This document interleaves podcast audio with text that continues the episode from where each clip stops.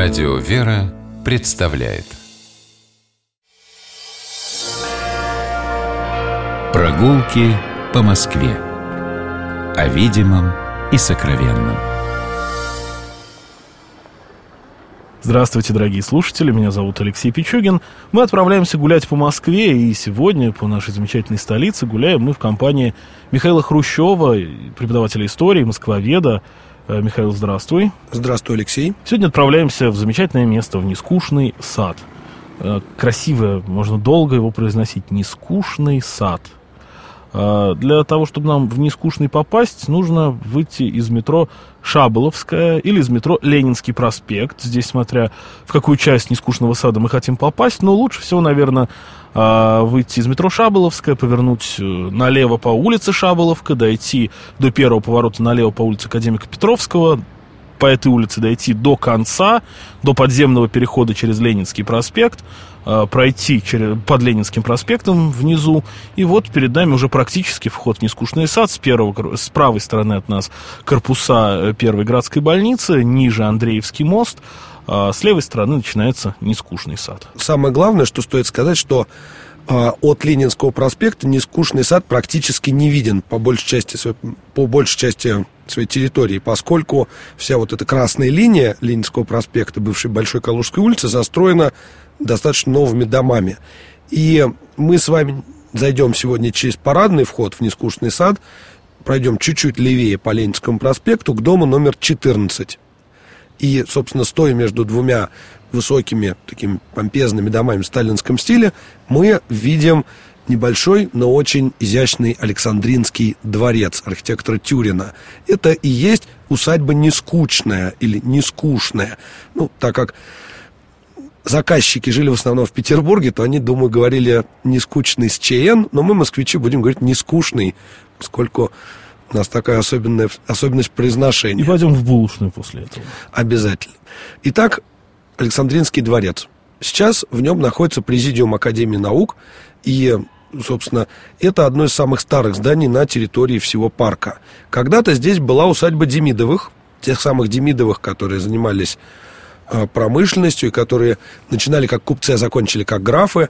И, собственно, здесь когда-то в середине 17 века, в середине 18 века стояли палаты Демидовых, такое здание с каменным первым этажом, а второй, судя по описанию, был деревянный.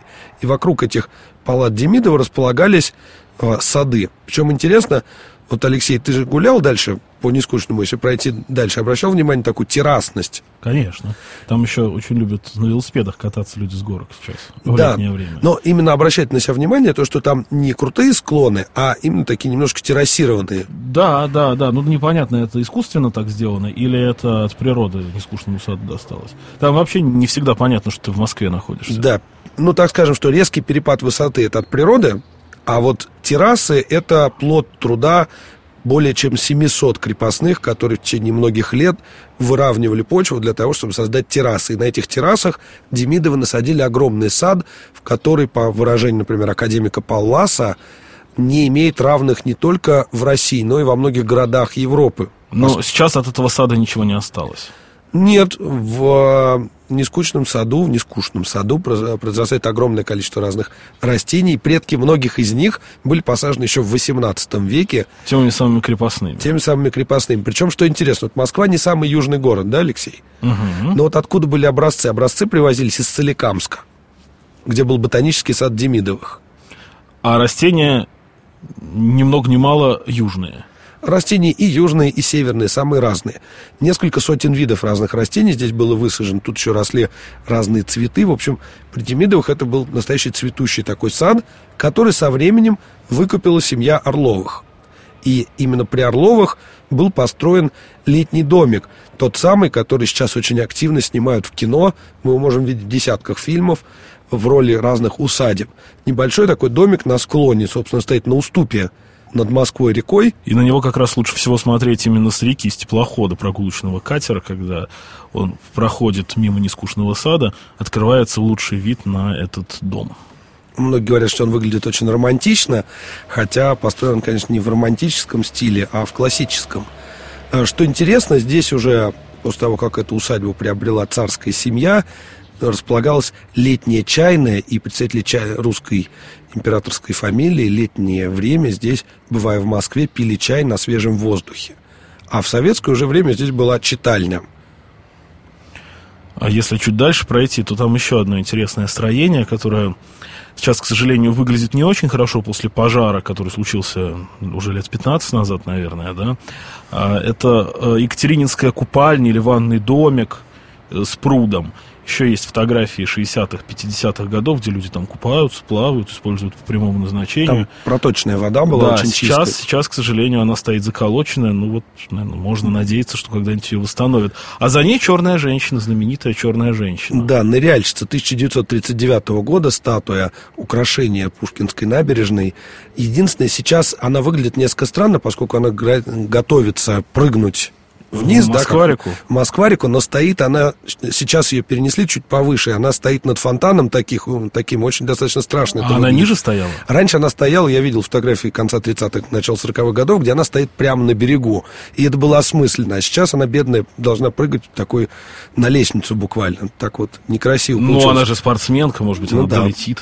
Интересно вот, что ты вот сказал, Екатерининский пруд и Екатерининская купальня, а на картах очень смешно подписано Екатерининский в скобочках Елизавета Елизаветинский пруд. Или на других картах написано Елизаветинский в скобках Екатерининский. Такая вот путаница.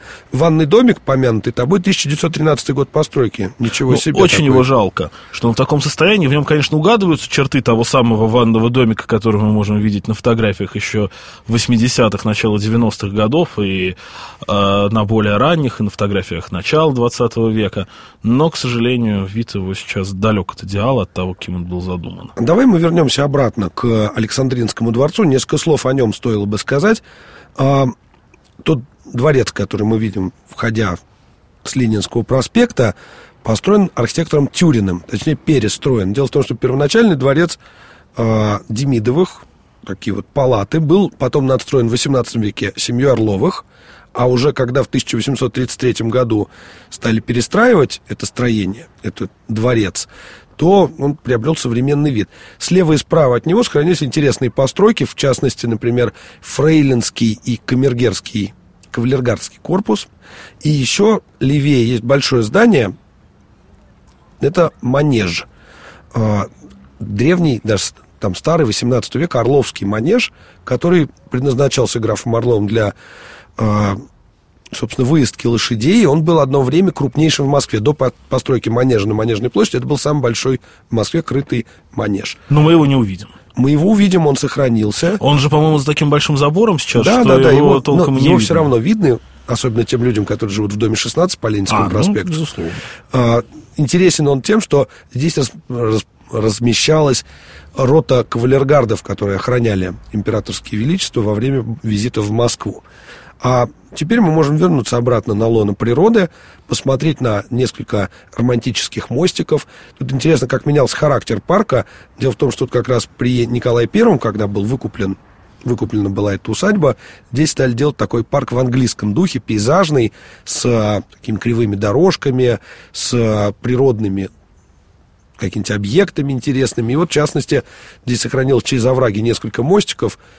Они очень популярны среди туристов там фотографируются Неформальной часто. молодежи. Мы Но хорошо помним, как в 90-е годы здесь. Любители средневековья Любители собирали. писателя Толкина. Да, ну, потому что здесь действительно очень такое не московское место. Эглодор так называемый. Да, здесь был Здесь действительно, попадая сюда, не понимаешь, где ты находишься, в каком городе, в какой стране, поскольку кругом лес, только слышно издалека там шум Ленинского проспекта или музыку теплоходов, а так если уши закрыть, то вы прямо в лесу. Если мы пройдем по парку на юг, в сторону уже метро Ленинский проспект, то мы увидим небольшое круглое строение, очень изящное, находящееся на берегу, над прудом. Это охотничий домик, который еще назывался... Да, самоварный домик еще одно время назывался. Само, кафе-самоварник там было в Да, кафе-самоварник, потом был пивное кафе, потом долгое время здание было заброшено, а сейчас вы его видите, это здание регулярно. Поскольку здесь снимают что, где, когда. Меня поражало всегда размеры этого здания. Когда я в первый раз увидел, не мог понять, а как они там помещаются. А это работа оператора, на самом деле, очень грамотная. Это наш э, с Михаилом общий знакомый, который участвовал в съемках «Что, где, когда», рассказывал, что на самом-то деле они все вот эти вот люди, которые окружают знатоков, сидящих э, за столом, они стоят в один ряд и только благодаря... Потому что больше поместиться там нельзя. Они стоят, опираясь на стены охотничьего домика, и практически упираются в кресла, за которыми сидят знатоки. А вот мастерство оператора как раз заключается в том, чтобы снять из этого, сделать из этого объем. Про нескучный сад следует рассказать еще одну забавную историю. Вот, Алексей, э, представляешь, как-то раз недалеко находящееся здание Академии наук приехал археолог из другого региона, не будем уточнять. И пока был перерыв в конференции, пошел гулять в нескучный сад. И во время прогулки по склонам нескучного сада он нашел палеолитическую стоянку. Правда, как говорит поговорка, где если ты хочешь найти палеолит, то ты его найдешь, но в любом случае какие-то более древние памятники в нескучном саду можно при желании найти. Я бы, наверное, хотел сказать одной не очень веселой странице в истории нескучного сада. В 40-х годов здесь находился лагерный пункт некоторое время, сотрудники которого охраняли заключенных, которые строили дома для Министерства госбезопасности. То есть, Это э, дома, которые полукружием выходят на площадь Гагарина. Да, вот тот дом, который ближе к Москве-реке. Бериевский, так называемый. Да, Бериевские дома. Вот тот дом, который стоит ближе к Москве-реке, если верить Александру Савичу Солженицыну, был построен силами заключенных, и сам Солженицын там занимался штукатурными работами.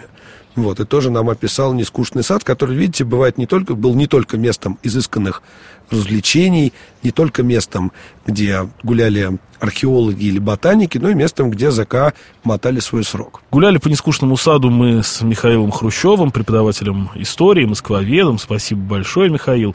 Я Алексей Пичугин. Прощаемся с вами. Гуляйте по Москве, любуйтесь ею и любите наш город. Всего доброго. До свидания. Прогулки по Москве. О видимом и сокровенном.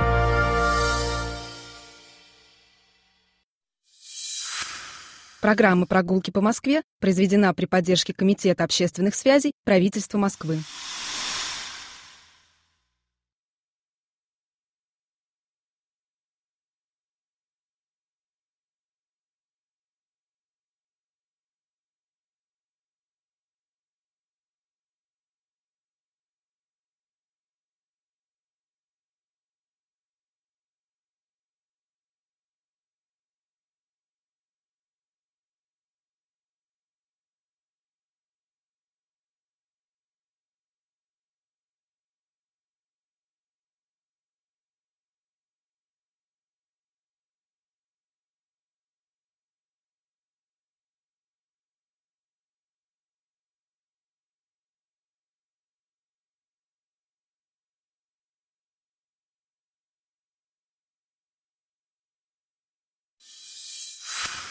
Программа «Прогулки по Москве» произведена при поддержке Комитета общественных связей правительства Москвы.